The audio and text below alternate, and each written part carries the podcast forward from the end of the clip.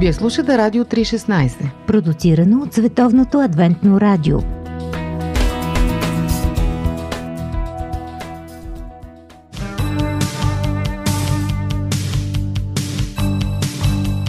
Да видиш невидимото с очите на сърцето. Упражнение по вяра.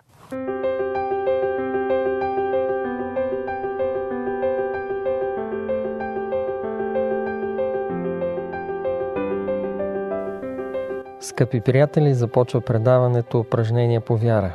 Пред микрофона е Борислав Йорданов. Не е възможно да бъдеш вярващ без да се молиш. Какво обаче е молитвата? Защо не може вярващия човек без молитва? Как да практикуваме молитвата в живота си? По тези и други въпроси ще поговорим с пастора Мил Гроздев. Той е израсъл във вярващо семейство на християни, дълги години служи в различни градове на България и помага на хората да задълбочат своята вяра. Разбира се, едно от средствата за това е молитвата. След малко започваме нашия разговор за молитвата като едно лично преживяване.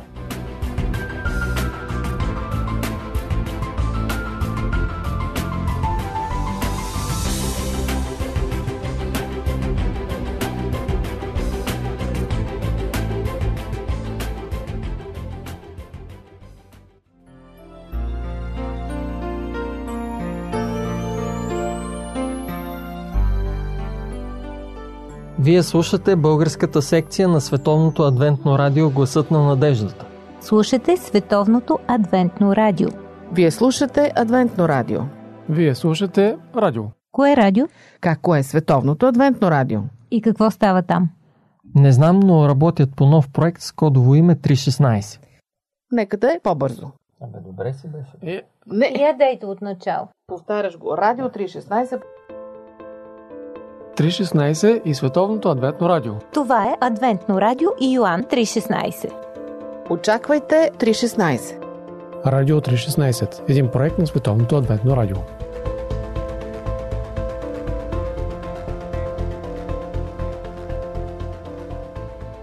Казваме добре дошъл на нашия гост днес, пастор Емил Гроздев, с когото ще разговаряме за молитвата като едно лично преживяване. Да, молитвата е много специална опитност и аз съм убеден, че всеки човек, независимо от неговата духовна, религиозна ориентация, е попадал в ситуации, в моменти, в които е чувствал необходимостта да сподели, да изкаже, да изплаче, да разкаже дори. Моменти, в които се чувства радостен, тъжен или притеснен, или щастлив. Защото, както нашата поговорка гласи, споделената радост е двойна радост, споделената мъка е наполовина. Разбира се, молитвата е нещо много повече от споделяне, тъй като тя докосва най-интимните, най-съкровените страни на личността. Молитвата всъщност е нещо, което може би трудно би могло да бъде дефинирано само в рамките на нашето общуване.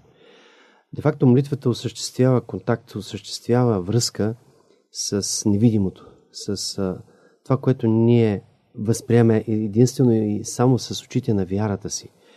И де-факто не случайно вярващите хора възприемат този разговор като средство за общуване с Бога.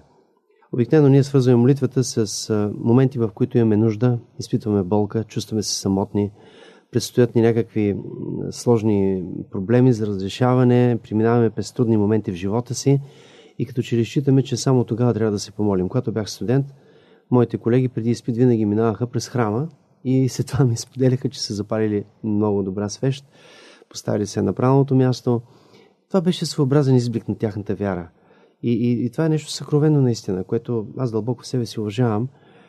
Но считам, че молитвата е много повече от споделяне на болка, на грижа, на проблем. Тя по-скоро е нещо, което ни съпътства и би трябвало да съпътства нашето ежедневие непрекъснато. А ти като студент... Как да, аз като студент имах не само време изпит за молитва, аз също минах през доста сериозни изпити и би трябвало да призная, че както всички студенти не съм успял да подготвя всички въпроси а, така съвършенно. Имал съм информация, опитвал съм се всичко да обхвана, старателен съм бил общо взето, но, но молитвата ми дала някаква увереност, някакъв мир, някакво спокойствие. И реално погледно се е случило така, че когато съм се явял на изпит, почти винаги пред мен са заставали въпроси, за които имам информация. Може да не е пълна, може да не е съвършена, но общо взето съм се справил и след това съм бил изключително благодарен и доволен а, за това стечение на обстоятелствата. За мен то не е случайност. И, и тук е интересен също момент, който а, бих искал да вмъкна. За много хора живота е една поредица от случайности, а, в които имаме късмет или нямаме късмет и нещата се подеждат по някакви неведоми пътища. Но за вярващия човек живота не е случайност. Тук нещата не са хаотични, тъй като той има дълбокото убеждение, че неговия живот е много ясно и добре формулиран, въпреки че това за него не е известно. Сами аз не знам какво ми предстои. И, и никой вярващ човек не би могъл да гарантира и да, така, да сподели своите очаквания. Но дълбоко в себе си той е убеден, че великия и, и съвършенния и святия и най-вече любящия Бог, защото Бог е Бог на любовта, е предвидил това, което е най-подходящо за него, както един баща би направил със своето дете. Понеже спомена студентските години, аз си спомням в а, моите студентски години бях учил за един изпит. Имаше един много тежък и сложен въпрос, който имаше голямо изброяване на поредици, връзки, точки и бяха някъде над петнайсет, близо двайсет точки. И си спомням, че си казах, този въпрос няма да ми се падне. Но когато отидох на изпита, точно този въпрос ми се падна. И, и тогава усетих осезаемо нуждата от Божия помощ и започнах да се моля така усърдно. И в отговор на молитвата Бог ми помогна да възстановя повече от две трети от това, което бях прочел само веднъж. Беше ми много интересно как всъщност молитвата действа практически в моя живот. Пестеливи на думи, богати на смисъл. Историите в библейски нюсвит. Новото предаване на Радио три шестнайсет. Да продължим натам. Наричат молитвата дишането на душата. Човек обаче диша постоянно. Всяка секунда не спира. Какво си има предвид под това определение? Молитвата като дишането на душата. Това е наистина много уместно сравнение, много уместна представа и представяне на молитвата като една постоянна опитност, която е присъща, иманентна на живота на вярващия човек. Но ние не се молим така, както дишаме. Напълно съм съгласен. Напълно съм съгласен. Какво реално означава това? Въпреки всичко, това е библейско разбиране, лично според мен, защото апостол Павел си позволява в своите последни напътствия, в първото си писмо до църквата в Солун, изреждайки няколко важни момента, обикновено като всеки от нас а, пише писмо, в края се сеща за най-важното. Така и тук апостол Павел, успоредно с апела му хората да бъдат радостни, винаги се радвайте, казва той. Чета ви текст от първото послание на апостол Павел до църквата в Солун, петата глава, и там шестнайсет седемнайсет няколко текста, а, свързани с тази идея. Да, радвайте се. Бихме ли могли винаги да се радваме? Това звучи малко абсурдно. Живота ни е една поредица от а, приятни и неприятни изненади, от болки и от а, а, болезнени и положителни а, преживявания.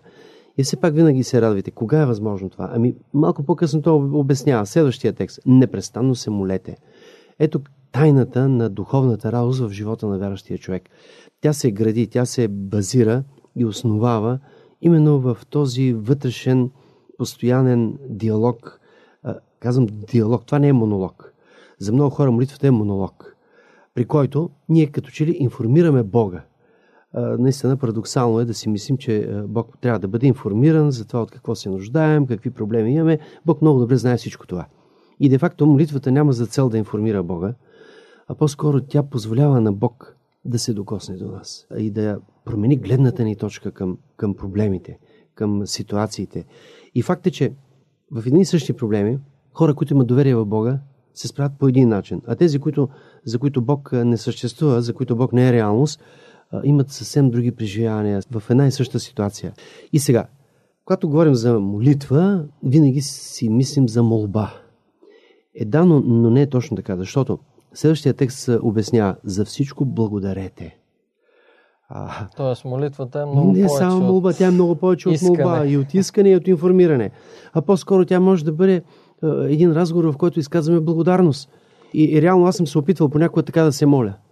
Започвам с думи на благодарност и, и на всяка следващо изречение аз благодаря. И, и така приключвам цялата си молитва с благодарност.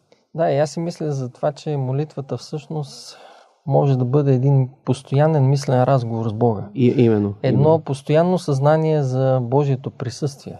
Например, представям си го като с моята съпруга седим в една стая. Може да не говорим, защото тя си шие нещо, а пък аз си работя на компютъра, но де-факто аз усещам нейното присъствие и това е един невербален разговор. Може би Павел си представя в това понятие непрестанно се молете, именно това съзнание за Божието присъствие винаги до нас. Явно, да. И аз сега го схващам, защото а, това де-факто е някакво състояние на, на вътрешния, на душевния свят на личността, на душата, някакво състояние на душата, при което не е необходимо аз да намеря подходящо място, да бъда в подходяща поза, да имам някакви конкретно определени, подредени фрази, изрази, заучени и така нататък, за което може би ще стане по-късно дума. Но достатъчно да имам този копнеж, това желание, този спонтанен стремеж. И не случайно Павел казва малко, нали, след това. Значи, първо той заявява, винаги се радвайте, непрестанно се молете, за всичко благодарете, защото, и тук според мен този акцент заслужава внимание, защото това е Божията воля за вас в Христос Исус. Духа не угасвайте. Големият проблем на човек и на всеки човек може би е, че а, непостоянството. Не, непостоянството, така е. И, и от друга страна, ние не можем да бъдем винаги на върха на гребена, на вълната на нашата емоционална а, така, а, радост и вдъхновение. Понякога губим духа. А Павел казва, запазете духа жизнен, запазете духа запален. Е, как е възможно това? Именно тук за мен отговорът е в молитвата. Не мога да съхраня духа си винаги на нужната висота. Много често изпадам в отчаяние, в притеснение, в болка, в разочарование. Защо? Еми защото явно прекъсвам връзката с източника, който би могъл да поддържа духа ми. Въпреки че и аз се срещам и се сблъскам със същите проблеми, с които се среща всеки средностатистически човек. Ние, ние тук сме равни, абсолютно еднакви перипетии и проблеми ни, ни сполетяват. Но връзката, тази спонтанна връзка на душата с Бога, осигурява именно този вътрешен комфорт, при който духа остава непобеден. Понякога тялото се предава, понякога болестта ни сломява, но аз съм имал невероятни насърчения, посещавайки вярващи хора, които са на смъртно легло, и, и когато тези хора с едно дразновение, с едно помирение, с вътрешен мир и, и, и някакво дълбоко убеждение за, за присъствието на Бог са приемали своята съдба. И разбираш, че всъщност това са били хора на молитвата. Именно, именно. Ето, ето всъщност това е молитвата. Какво е молитвата? Как да я практикуваме лично? Нашия разговор с Емил Гроздев ще продължи след малко. Радио три шестнайсет, точно казано.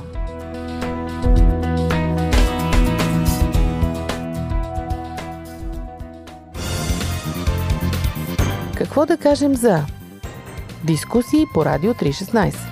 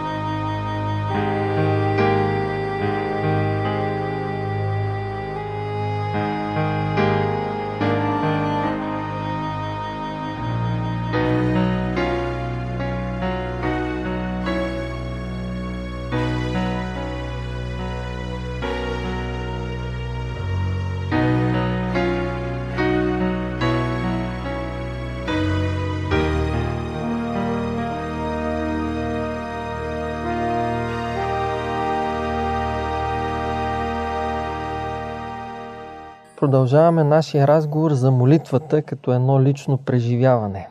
Нашия гост, пастор Емил Гроздев, има да ни разкаже интересни неща за своите лични преживявания с Бога в молитва. А, какво според теб би станало, ако молитвата изчезне в твоя живот?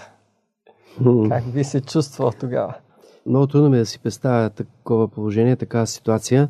Е, имал съм безброй пъти опитността да звънна на приятел и да се окаже, че оператора съобщава, този телефон не може да бъде избран поради ред причини.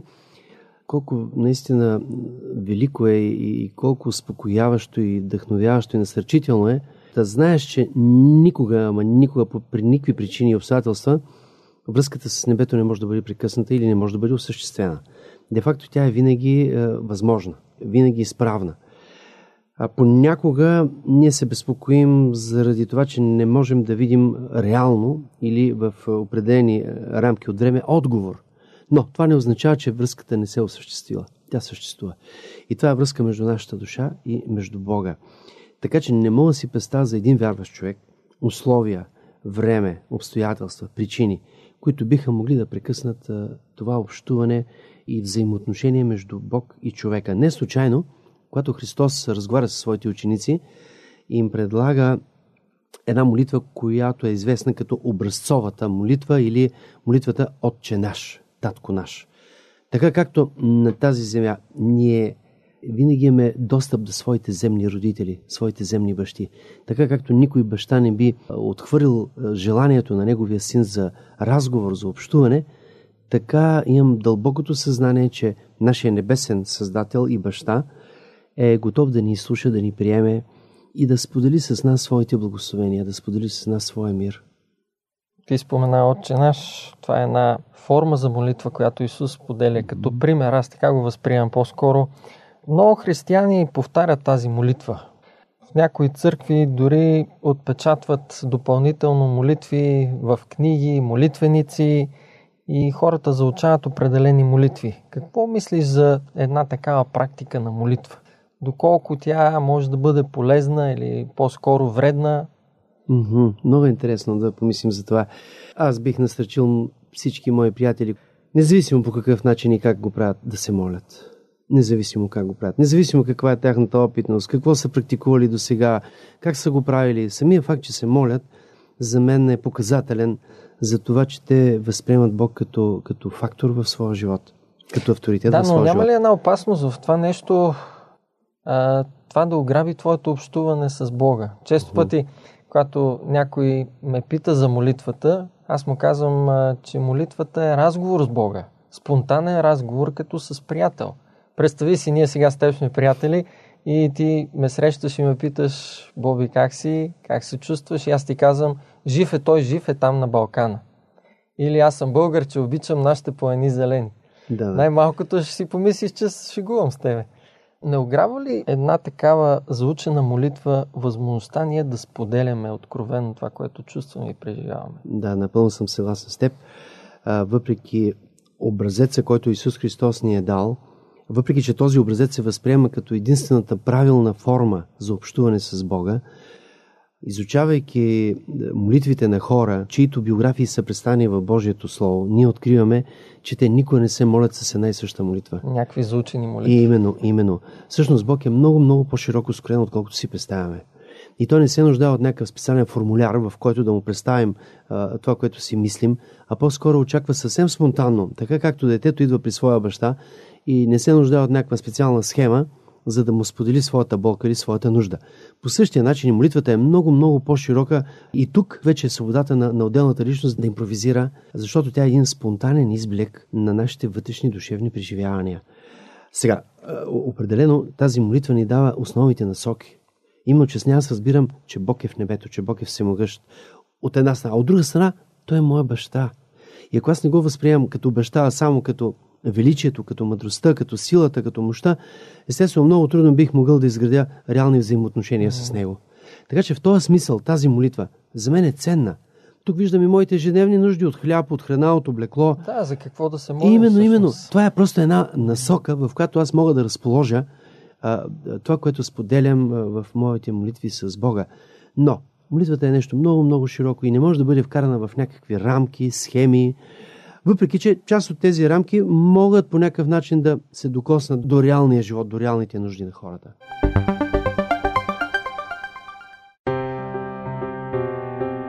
Какво да кажем за? Кое? Ще научите, ако слушате, какво да кажем за.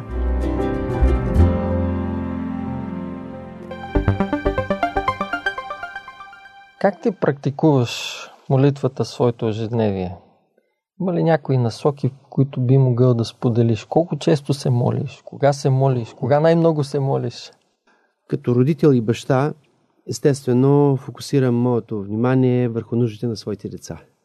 Определено, убеден съм, че Бог прави същото. Тъй като за Него всички ние сме най-скъпото, което има на тази земя. Ние сме Неговите деца. Кога се моля? Изградил съм си навика още сутрин, преди да съм казал и думичка на съпругата ми, каквото е друго, още в мислите си, дори преди да съм станал и каквото да съм направил, да. да си поговоря с Бога. Защото чувствам, че моят ден не е същия, не е пълноценен. Сами аз се чувствам усъкътен. В много посоки. И емоционално, и духовно, и душевно, по-раздразнителен. Но никакъв случай не считам, че един християнин се моли само, когато застане пред храната, за да благодари на Бога за ежедневния хляб. Или пък само преди да си легне. Или, или пък само преди да си легне, да. Когато стане. А, въпросът, който искам да поставя, е свързан с а, хората, които имат изключително динамично и ангажирано ежедневие. Които още от събуждането сутрин трябва да тръгнат и да тичат и нямат време дори да мислят за нещо друго, освен за работата си. Да. Как един такъв човек би могъл да изпълни съвета или насоката, която дава Павел и която споменахме, е непрестанно се молете? Какво би посъветвал един бизнесмен, да, например? Аз познавам такъв бизнесмен, той е в друга държава, много богата държава и самия той е много високо в иерархията си, който лично ми е споделял, че първото, което прави всеки ден, ставайки сутринта много рано, е да отдели специално време, в което да се срещне с Бога. И самия той споделяше, че всичко, което е постигнал в живота си и което продължава да поддържа и да съхранява и да развива, е благодарение на неговата дълбока връзка с Бога. А, това съзнание е много важно, защото една мисъл гласи, че когато работим ние, работим ние, а когато се молим, работи Бог. Тук има много хубав текст, който бих искал да споделя с нашите приятели. Намира се в книгата на Псалмите, петдесет и пета глава, двадесет и втори стих. Възложи на Господа това, което ти е възложил, и Той ще те подпре. Никога няма да допусне да се поклати праведния. Обикновено ние се събуждаме с мисълта за това колко много работа ни предстои. Да, Един свършим па... а, трябва да свършим всичко. Един пастор беше казал, че много често ние се молим с ръка на бравата. Хванали сме вече бравата да излизаме, обули сме си обувките, облекли сме пълтото и там с ръка на бравата казваме: Господи, на Тебе разчитам, пази ме, така, така, така. А, всъщност ние като че нямаме време да споделим с Бог това, което трябва да понесем в ежедневието си, да понесем през деня. И чувстваме, че имаме нужда някой да ни подпре, но всъщност нямаме тази опора, тази подкрепа. И молитвата ни дава точно това, точно тази увереност. Ами, толкова говорихме за молитвата, мисля, че е добре в края да се помолим. Съгласен съм с теб.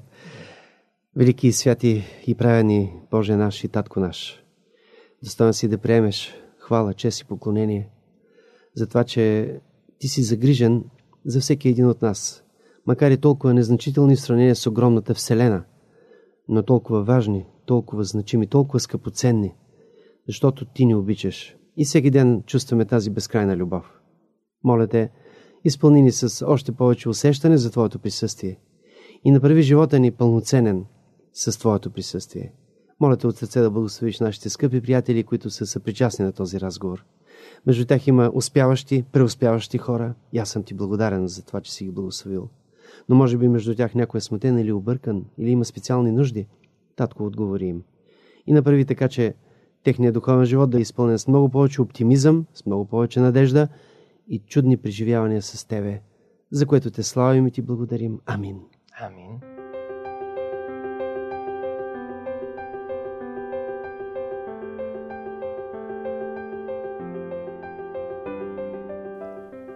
Скъпи приятели, вие слушахте предаването "Упражнения по вяра".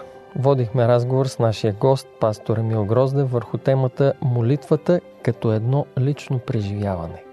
Слушайте ни и следващото предаване, когато ще продължим разговор за молитвата, но вече за молитвата като едно колективно преживяване. Дочуване!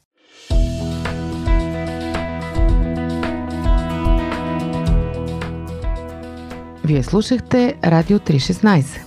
Сайт три шестнайсет точка би джи